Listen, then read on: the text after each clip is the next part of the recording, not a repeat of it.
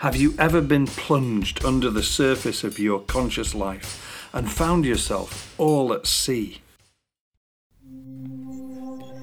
Welcome to the Anxious Poets Podcast with Adrian Scott, the Anxious Poet. Reworking the territory of the past, exposing that the presence in loss is the impudent sprouting of a new life. There is a certain kind of vow no one can make for you. It is the vow of vulnerability. Poetry, anxiety, and vulnerability. This is the Anxious Poets Podcast.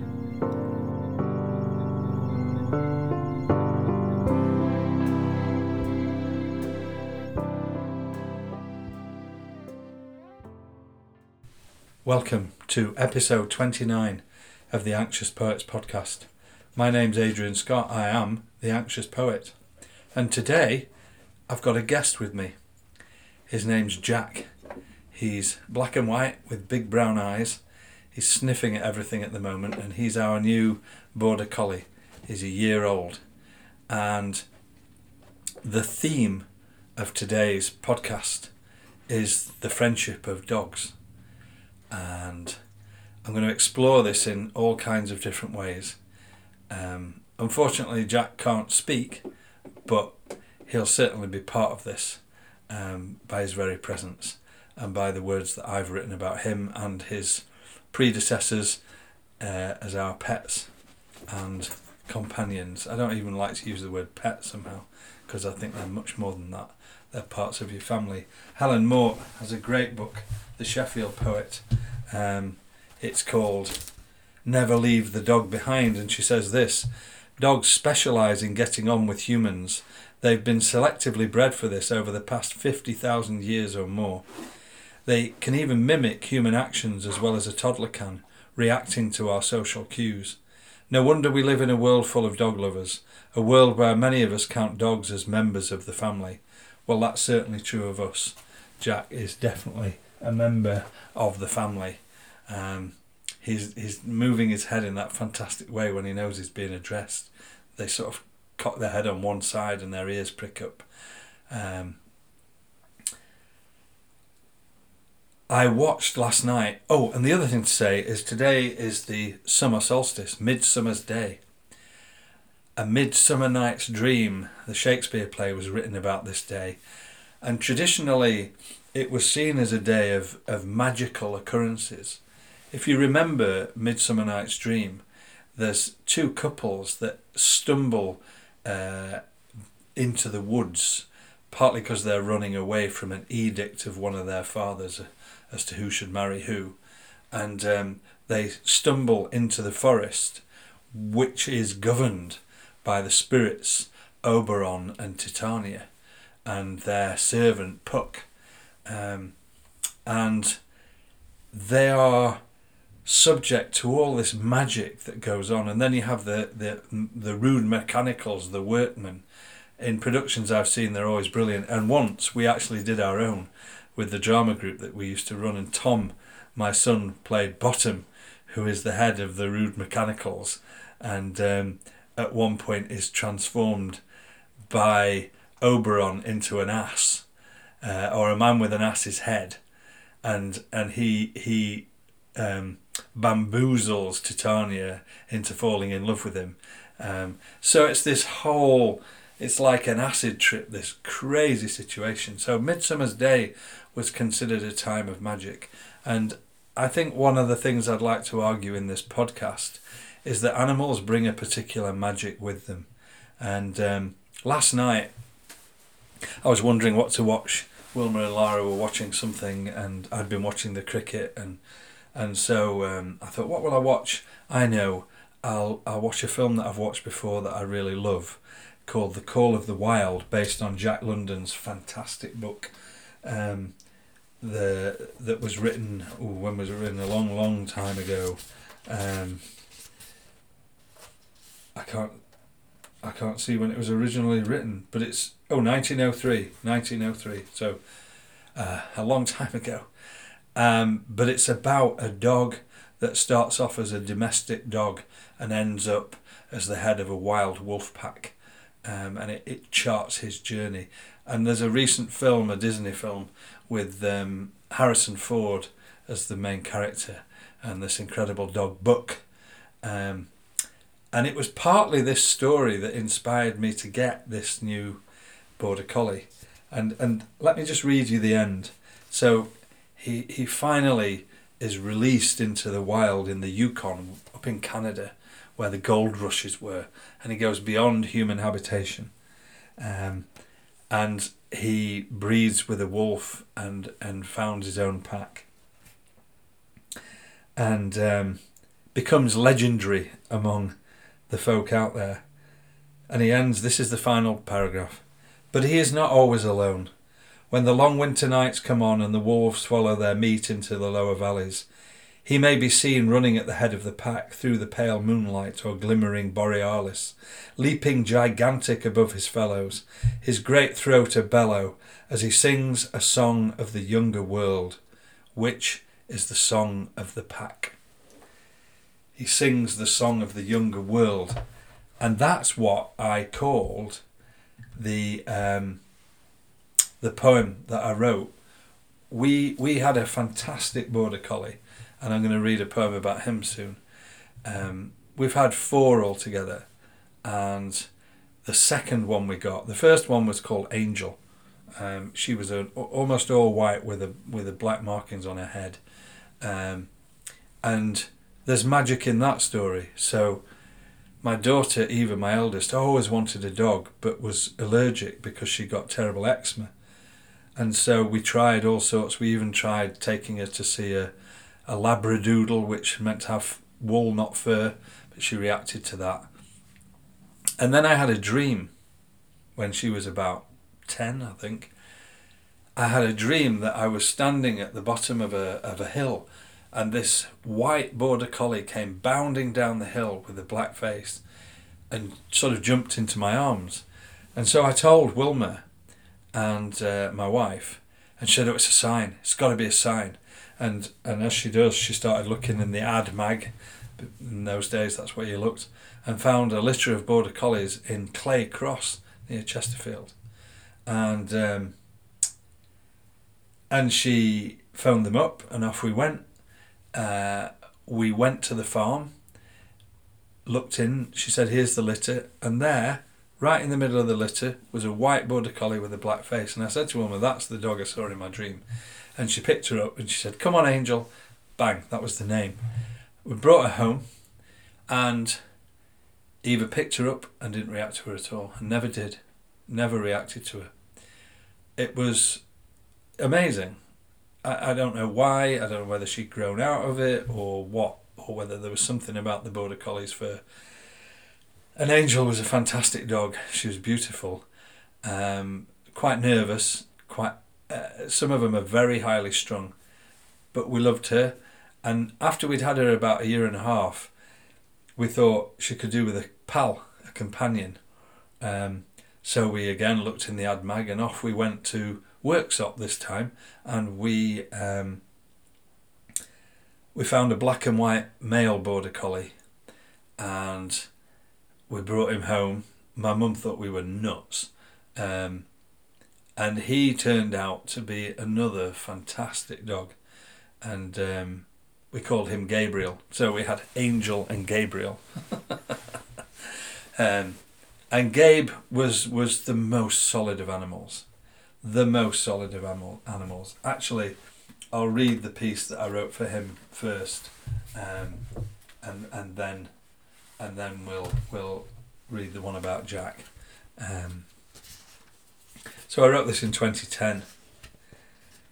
He he loved to in the morning. He used to sleep in our room against all the rules I know, and he'd lay on the floor. And then when it got to about eight o'clock, he would put his paws on the bed, thud them onto the bed, and put his head on top of mine and look at me as if to say, Okay, it's time to get up. I'm ready for my breakfast. I'm ready to go out. And uh, I used to love it. It was. It's just. in terms of being an anxious person and anxiety, I wasn't anxious actually when I wrote this poem, but when I did get anxious, he was fantastic. There was something amazing about the way they didn't react to me.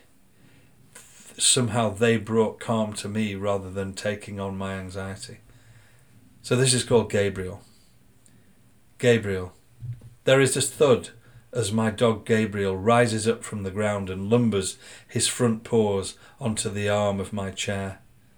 He leans his face into mine, his bullet headed friendship and tenacious fondness triumph over me. At once I drop whatever I am doing and pat him.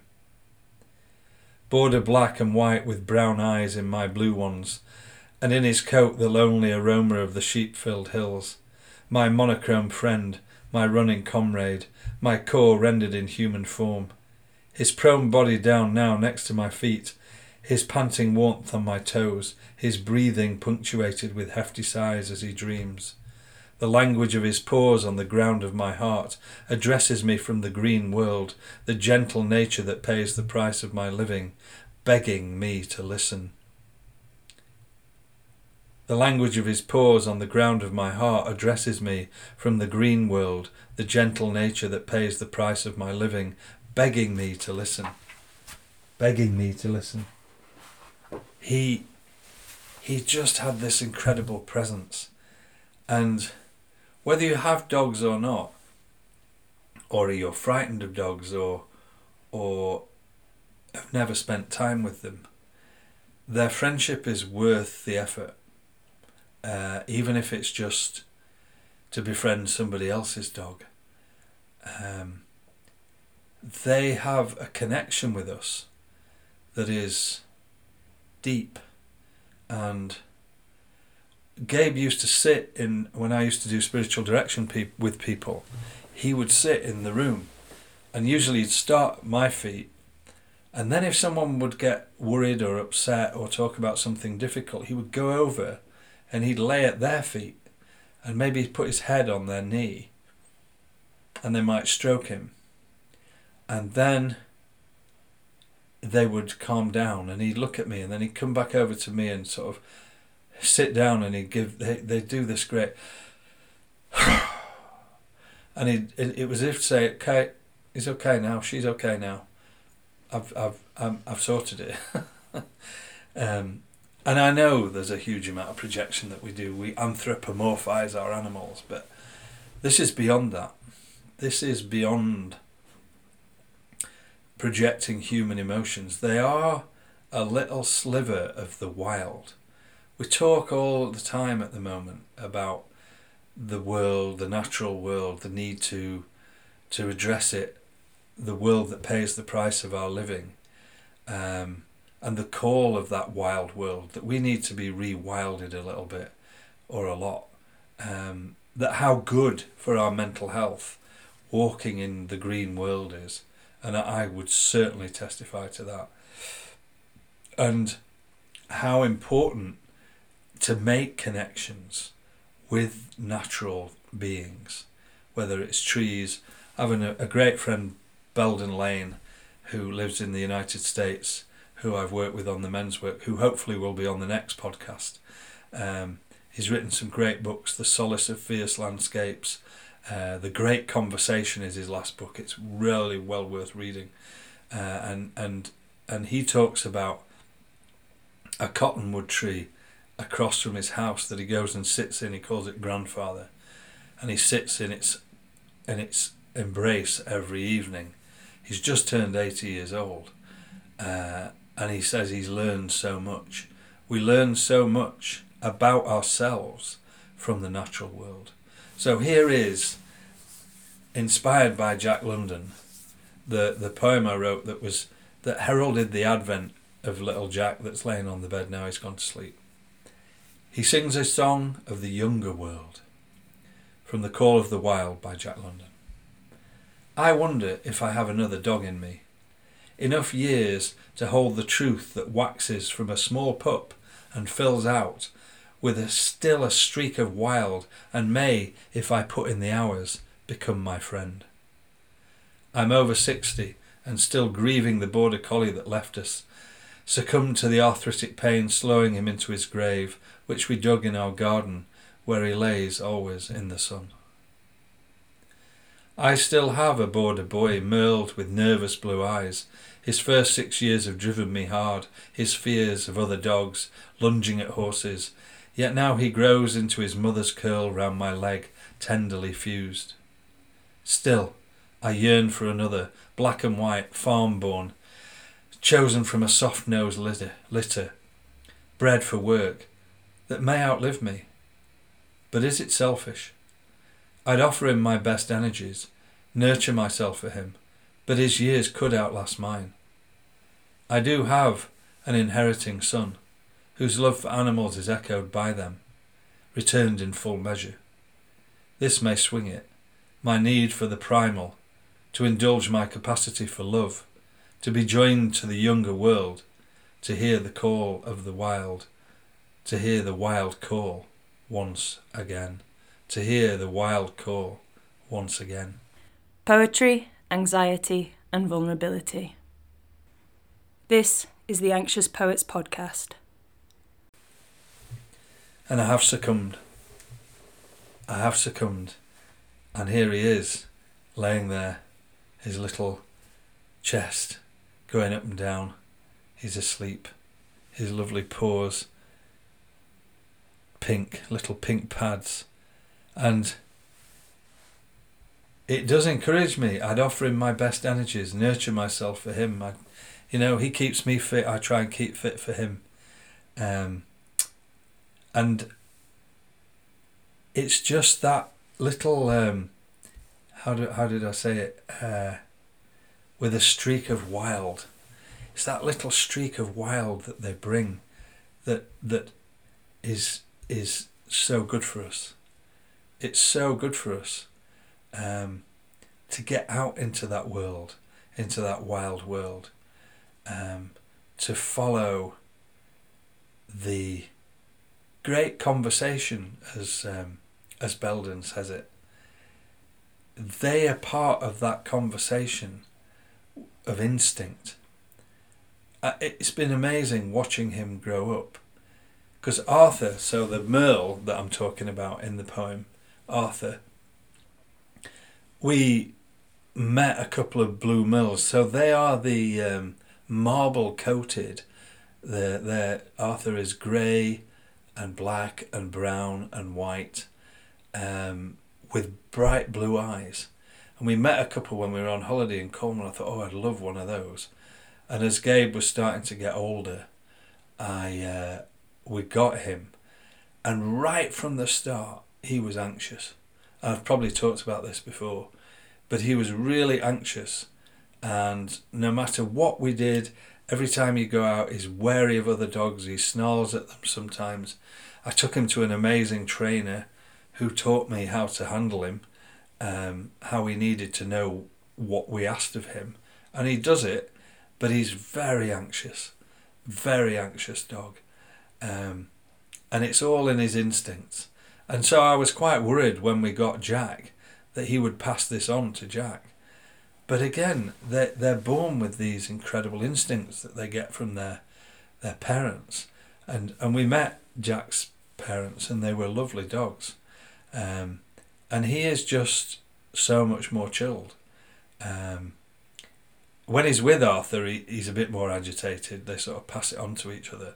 But like when he's on his own now, and when he's taken for what, he's just great. He's just, he's just got that inquisitiveness that border collies have got, um, and willingness to, to approach the world, uh, unlike Arthur, with um, with courage, with um, with joy. So um, I just wanted to talk about that really, to to share how much joy and how much um, companionship a dog can bring. And it's taught me so much about myself. Um, it, it's it's taught me how to open up to a world that um, that calls to me, that wild world that calls to all of us. And I, I do think uh, some of our anxiety comes from being disconnected from that. It's a kind of natural reaction to be anxious the way we live. So disconnected from the natural world. One of the most anxiety creating places is an airport. You couldn't get further from the natural world. And I remember someone who suffered from anxiety saying, Well, it, it's not surprising that people have panic attacks in airports. Um, flying's stressful, security stressful, all the lights, all the people, the levels of anxiety. One of the things that I learned earlier on when I became really anxious, my therapist said to me, anxiety is sticky, you know. Um, you can trigger each other. And that's been true in our family and certainly true um, in places like airports. So I, I do think a lot of our anxiety is a, is a, in some ways, the right reaction to these stressful environments. And you know, social media, so much of it is, you know, I hear so many terrible stories about how people get bullied, how how how younger people are obsessed with their image, um, and you know their Instagram uh, profile, and these people come on who are influencers, um, whose whose pictures all look totally unnatural to me. Um, and I know I'm sounding like an old bloke, um, but I do think, and I you know I like Instagram, I like Facebook. Um, I, they they can have their uses. I've I've I've seen some lovely stuff. There's a there's a whole thread called Border Collies Rock, um, just full of pictures of border collies. Um, you know, there's some good stuff, but it's also a bit frenetic. Um, our our news media, everything is frenetic, and one of the great things about dogs is they're not. If if if you allow them to be their instinctual selves, like Jack now, he's just out of it. He's asleep because um, he's been for a walk. Um, they they can be frenetic. You know, I'd bought a border collie. I read a fantastic book by a, a guy called James Rebanks. He um, he's a shepherd in uh, the Lake District, and it's called A Shepherd's Life and it's it's a, partly about his love for his granddad, who was a shepherd, his awkward relationship with his dad until he got older, who was also a shepherd, um, and how he learnt to love working in the fells in the Lake District, and he talks a lot about dogs, because you couldn't sheep farm without dogs. There are places where a, a, a, um, a quad bike will not go. The only way to get the sheep down from the fells is a working dog and they say that, that the border collie will run five miles to the shepherd's mile. So if a shepherd walks, you know, ten miles, the border collie runs fifty, and they are indomitable. They just they just keep running, uh, but they have control, uh, and and and a dog knows how to stop, how to rest, and and they just sit and they they look out at the world and there's something to deep, deep to be learned from them. Um, I apologise if I've read this poem before, but this is uh, I'm going to read a couple of pieces just about uh, anxiety and um, and and what what getting out, especially on this summer solstice, this longer longest day, what that does for our souls. Um, and and how important that is.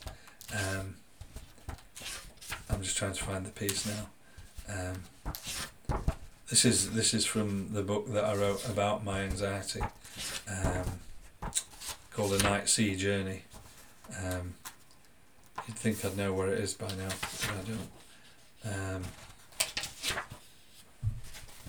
I'll have to look at the table of contents. Here we are, 23. The Tremor of Silk, it's called. Jack's pricked his ears up. The tremor of silk. I wake to sleep and take my waking slow. I learn by going where I have to go, said a poet called Theodore Roethke. I can glean a seed of comfort from the breath panting, running, huffing happiness that Gabriel, my dog, finds in our long walk. It sets up a yearning that is painful to my stomach sinking, downbringing, drear morning, waking, aching for more sleep.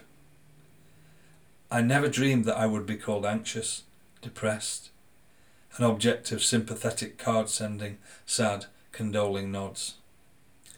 I have never longed more, or implored or burned for relief.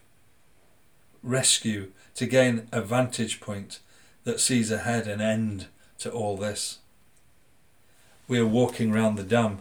All three dogs are in full stream, whereas I flood sporadically with the down the neck, hot water panic. Will it end, or am I stuck in this wet pathed leaf drop winter that issues into no spring as the raven Dartmoor won't release me? I suppose dogs must get depressed, but Gabriel seems the steadiest of friends as he wanders ahead, licking the water, unfazed by my state. His unperturbed gaze is that seed, not relief, but the tremor of silk. It grows in his dark eyes and enters my belly silently. That's what I cling to. His smoothing generosity in the pain of my dislocation from the life I thought unshakable. His head on my knee, not hope, no, but it is love. His smoothing generosity in the pain of my dislocation from the life I thought unshakable, his head on my knee, not hope, no, but it is love. It is love. And that's what he brought, God rest him, to my most anxious time. That smoothing generosity. Uh, and that love. And I'm, I, I could never be more grateful to a being than I am to him for that. Um, it was it was a, a, a real grace, a real gift. And I think there's a trust that builds in the poem I read um, about getting Jack, you know, you build over time this uh, this this trust, this love, um, and you offer them your best energies. You, you know, I wonder if I have another dog in me, enough years to hold the truth that waxes from a small pup and fills out with still a streak of wild and may, if I put in the hours, become my friend. May, if I put in the hours, become my friend. And I've already put in, we have already put in lots of hours, and there he is, laying on the bed now.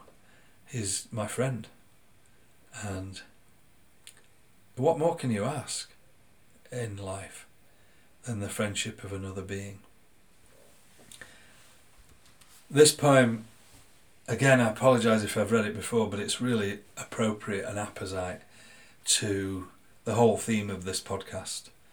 It's appropriate to the Midsummer's Day, the idea of of a kind of magic. Um, my second poetry book was called Arriving in Magic. The the the what Jung called synchronicity, those podcasts that I did a little while ago last autumn on the cusp of two realms, or a lot of them were about synchronicity, were about that uh, those moments in life where where a whole lot of things come together, and and you have this sense of being addressed by something numinous, something beyond the rational, something of the spirit, if you like.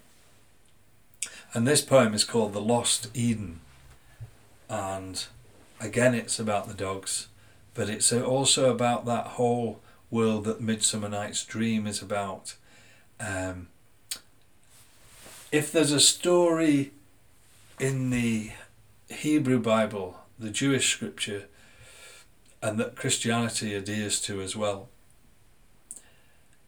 that I think is seminal and, and profound, it's the story of Adam and Eve. The idea of Eden. You know, uh, there's the Eden Project down in Cornwall that is all about the res- restoration of of the the natural world and the natural world being in balance. The metaphor of Eden, this garden where human beings lived naked, vulnerable, and and and in no way troubled by that. They were able to be themselves. That's part of what that metaphor of nakedness, I think, is about. Um, this Eden that where everything was in balance, where human beings, it says, walked in the garden and God walked in the garden. Whatever you mean or don't mean by God, but I think what that the scripture there means is, you know, the great spirit, what the Native American people refer to as the great spirit. Um, the the if if you read Wind in the Willows, uh, there's an amazing little passage where they meet um, Pan, the great spirit of the forest, and they find the little otter that they've been looking for, and the the, the writer Grahame Grahame, I've forgotten his name now, oh Kenneth Grahame says, they bowed their heads before this great spirit. The the the great spirit of nature in he's still in churches. Um, he sort of crept in the green man. Um, Dylan Thomas talks about the force that drives the green fuse that that drives my green age. You know it's this when we went into the technocratic world even the scripture lost its power to talk to us of this spirit of God as the as the creative animating force of the world. And and they miss I, I from what my Hebrew teacher told me there's a bit in the book of Genesis where it says um, God gave man dominion over the earth. And my teacher God rest him was called Robert Murray. He was a Jesuit. Uh, he spoke five or read five ancient languages, including Hebrew, and he attested that the translation of that Hebrew word was not dominion, it was husbandry, it was guardianship, it was that idea that we were there to tend that Garden of Eden and work with it, not dominion over it. And that's where most of our mistakes have come from that we somehow think that we're in control of it all and that's our destiny. How wrong could we be? So, that great story of Eden and, and of the Garden of Eden and the creation of human beings, you know, okay, the idea that woman was taken from the rib cage of man, I'm not so sure of. Uh, that might be not a metaphor that works so well in uh, when we understand that we are equal. However, it also says, male and female, God created them. In God's own image, God created us, male and female. So, whatever else that story about rib cages and all of that is, there's certainly the the the great declaration that whatever it is to be divine is expressed equally through men and women, through all men and women. Whoever they are, however they're made, whatever their orientation, whatever they choose to live out, they are an expression of the divine. And they're an expression, that whole story is an expression that there was somehow an original thing an original innocence, an original balance that we have that we that we lose because we believe what? Well, in the story, the serpent, there is no apple, by the way, the serpent says, God says to Adam and Eve, Adam means man of clay, man of earth. Eve is, is Mrs. Life, the, the giver of life. He says to them, You can eat of any tree in the garden except one. The tree of what? The tree of the knowledge of good and evil. And that fascinates me. I find that, you know, what what the tree of the knowledge of good and evil. Why is that a bad thing? You know, if you listen to something like LBC, you'll always get someone phoning up and saying, The problem with young people these days is they don't know the difference between right and wrong. I taught my children the, the difference between right and wrong. They need to learn morals, they need to know what's right and wrong. Well, they were told not to eat of the tree of the knowledge of good and evil. What? And what happens is the serpent, who is the image and metaphor of the of the twister of the truth, the liar, the, the, the, the one that persuades you to do the things that are against your best interests. And that is a powerful archetype. We are surrounded by that archetype in our politics at the moment.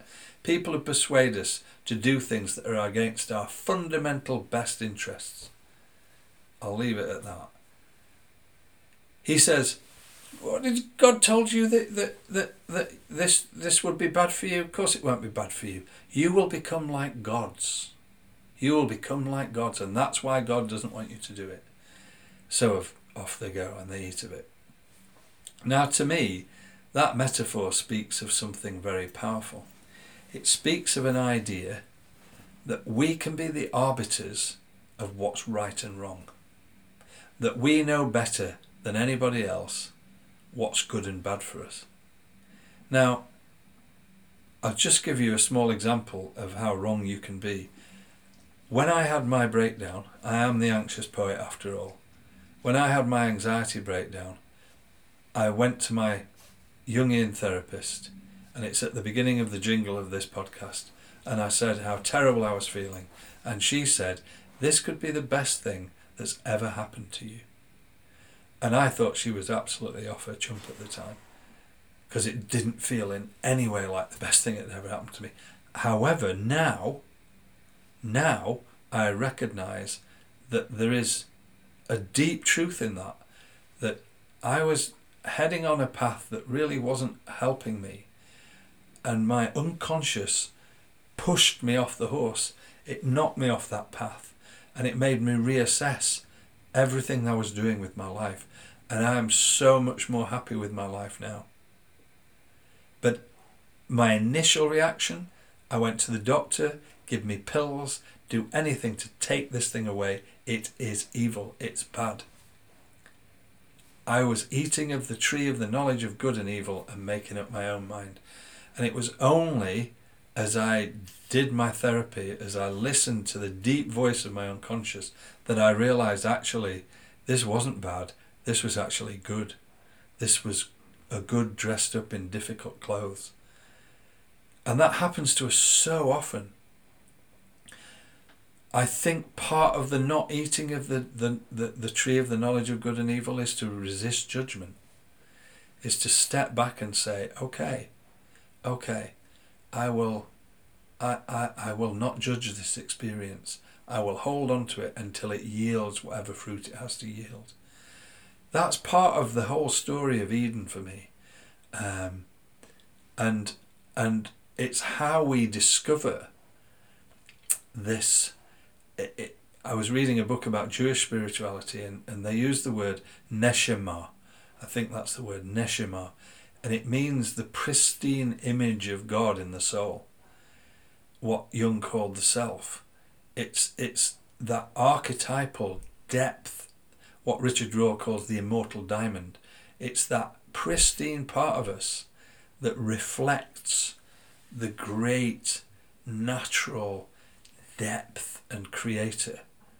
Uh, I'm struggling for words for it because I don't want to. I I don't want to sound like I'm peddling one particular version of that, but but that that pristine, that that, magic that we sense from synchronicity. So here here that was a flipping long introduction to reading a poem. Jack's even getting bored. Um, here it is, the Lost Eden. Oh, and there's one more thing to say. My old parish priest, Father May, was a Carthusian monk, and he told me this story once, and I've never forgotten it, and I'm sure I've told it before, but it's worth telling again. When he was a Carthusian monk, most strict order in the Catholic Church, they live in little cottages in a quadrangle. They come out twice a day, once for mass, once for the office in the middle of the night, and they uh, they live alone, completely alone, and they have a little garden in each of their cottages.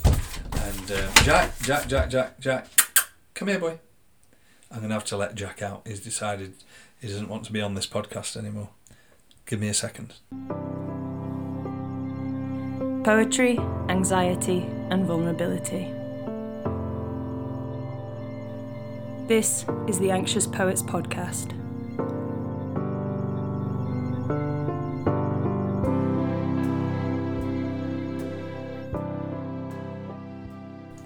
Okay, I've let him out.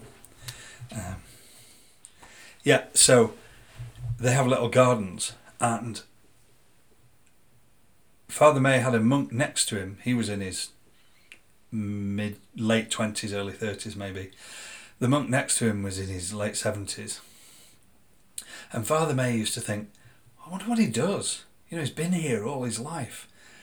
I wonder what he does.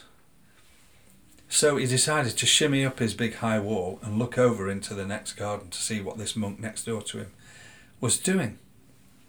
And he said, Adrian, Adrian, I looked into the garden and this is what I saw. He was, he tended this garden for years and years. It was a beautiful place. Flowers and birds singing. Beautiful. And he said, Adrian, that man was walking in the garden with God. He was walking in the garden with God.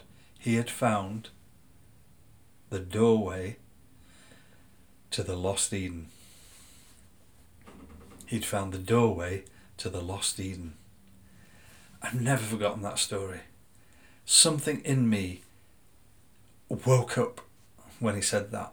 That there is this doorway, there is this lost paradise that we all have inside us and that we can all find out in the natural world. So here's here's my Lost Eden poem. I pull their leads on, full of begrudging. The rain is audible even through the door, and the winter light is already fading. The young collie yanks the lead of my dissatisfaction, a reminder that I failed to attend to his daily training. We face the wind, heads leaning into the onrushing erosion of the blown wetness, seeming to deem us undeserving of any grace. Up the cloddy path sticking to my boots, an indictment, each squelching step another evidence of my poor progress. Coming around the stone built cottages and up the ginnel, funneling the three dogs into a yelping clutter under my tetchy feet out of sorts. Isn't that what they call it? When the world you find beats all the low expectations you carry into it? Then we reach the head of the valley, whittling the broken end of my tether, only to look up as the clouds break. The grey orb of the low sun gleams from behind the leaf shorn beech tree, and we all stop as if music were playing. The lost Eden opens its generous gates to canine and human. We pass through into momentary, unsought beatitude. The lost Eden opens its generous gates to canine and human.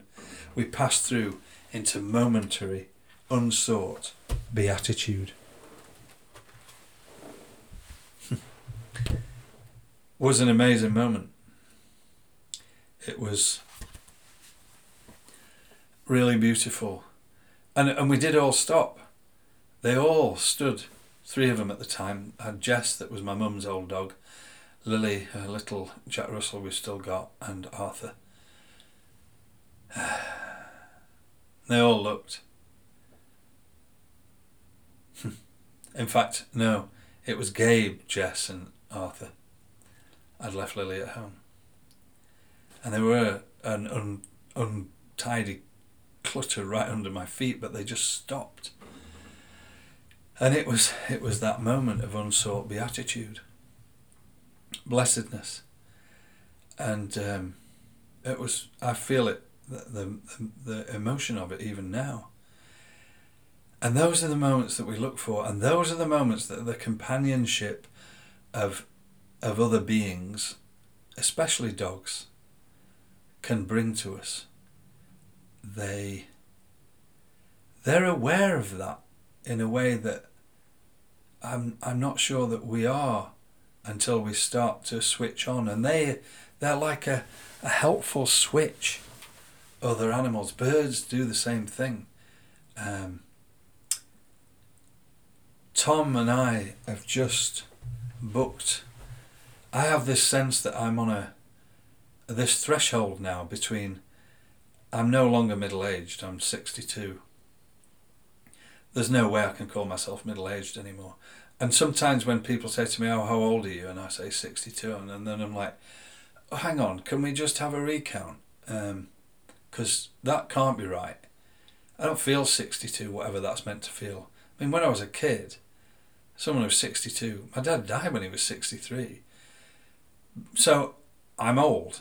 Um, I'm not elderly yet, but I'm old, and there's adjustments that are going on in my body, uh, in my psyche, in in in my in everything, everything, and and I want to sort of mark that, and and as I talked about in the Sensitive Souls podcast, Tom's going through his own transition, and and we've decided we've we've scraped and we're trying to sell things and and raise money to go to the United States. We've not been for a long time.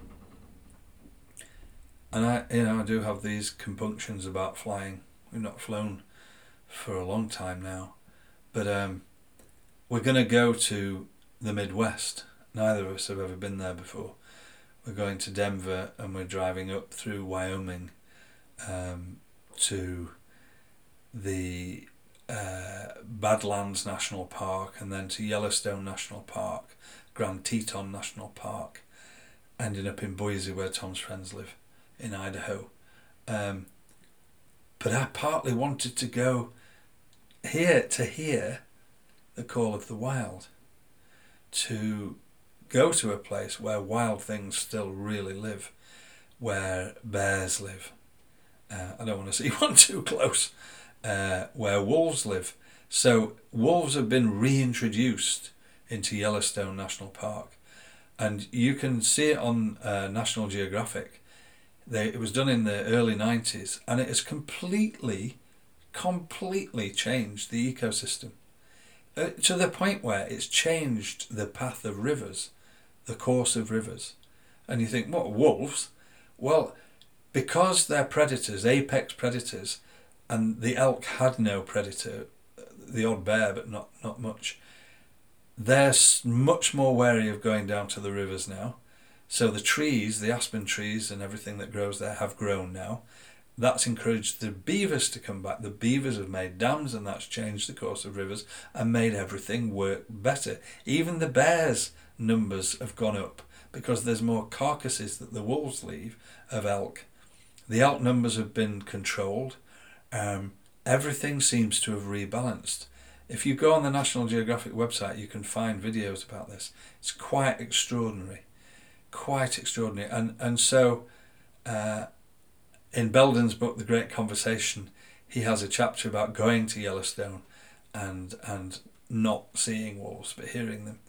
Uh, so I hope that even if they're in some kind of um, rescue centre or something, that we might see wolves and bears, and um, and hear the call of the wild that great call that the native peoples of America that I've spoken of um, always understood, always understood that, that settlers tried to understand. Some did, some some dominated and thought that they had a manifest destiny to take over the place, which I completely don't believe. But but we'll experience all of that. Um, again, we'll hear the call of the wild, and hopefully that synchronicity, that that sense of being addressed by a wider world, and that we will experience ourselves and the transitions we're going through in the context of the companionship of other beings and the, the companionship of the natural world. I want to finish with a poem that I wrote, and again in 2010, um, that I'm reminded of when we were talking about the idea of Eden and the lost Eden and recovering Eden. That's what's so great about. Um, uh, that's what's so great about this whole climate change movement, Just Stop Oil. They are trying to recover Eden. And they might have methods that other people don't agree with, but that's what that's what it's all about. The recovery before we actually dis- destroy ourselves and destroy half the planet. The recovery of the right balance of Eden. The recovery of our place in the world. It's that wonderful line from the wild geese announcing to you over and over your place in the family of things. If we understood our place in the family of things, we wouldn't do half the things we do. Uh, I wouldn't even. You know, I don't mean even. That makes me sound like some great saint. I don't mean that at all. I'm pretty rubbish actually at that stuff. But you know, constantly we're trying, as everybody is, with us all, to right that balance. Um, we're swimming against a, a great tide, but uh, that's where we are trying to re- recover Eden. And this is this is going back to that image of the um, the tree of the knowledge of good and evil. It's called no such thing as right or wrong. There is no such thing as right or wrong, good or bad, only wounds after blows, and then with an allowing that forgives, a long walk to freedom. You may want to cling to black and white, but beware the ready stone that comes to hand when the sin is not your own. Remember in Eve's blunder and Adam's stumble, the prescribed fruit cursed an awareness of bareness, self justifying in the seeds and the flesh. That once eaten harvest forced them to huddle in the jungle, hiding from a gloaming breeze that longed to complete them.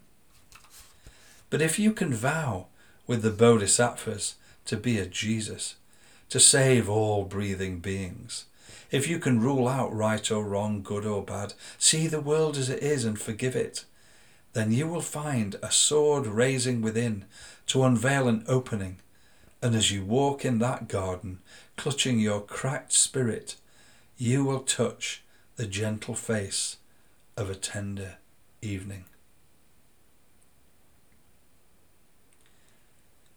But if you can vow with the Bodhisattvas to be a Jesus, to save all breathing beings, if you can rule out right or wrong, good or bad, see the world as it is and forgive it, then you will find a sword raising within to unveil an opening and as you walk in that garden, clutching your cracked spirit, you will touch the gentle face of a tender evening.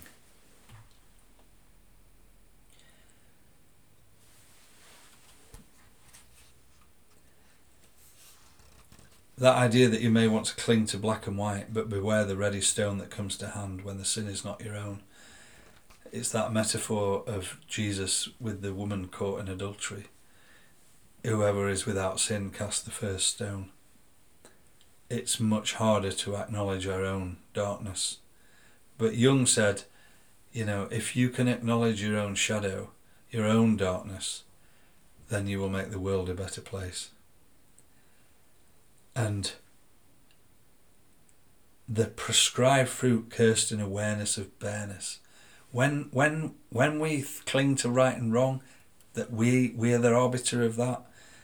When the stone comes to hand easily, then it curses an awareness of bareness because we know deep down we're just the same. We're just as bad. We've done just the same sort of things, or if we haven't, we're certainly capable of them. We've all been blind. We've all missed things. We've all not looked after the planet. So compassion. That once eaten harvest forced them to huddle in the jungle. They hid. God says, Where are you to Adam and Eve? And they said, We hid because we were naked. And he says, How did you know you were naked? And that's when he realizes they've eaten the fruit. Hiding from a gloaming breeze that longed to complete them. The tender, the, the gentle face of a tender evening. That's the force that wants to restore and complete us. It's, it feels to me like that's true. That if we, if we walk in the garden clutching our cracked spirits, then we will be touched by this force and we will find ways of living in that recovered Eden. Adrian, he was walking in the garden with God. He had found the doorway to the lost paradise. As an anxious poet, the doorway to the lost paradise has to be a good thing.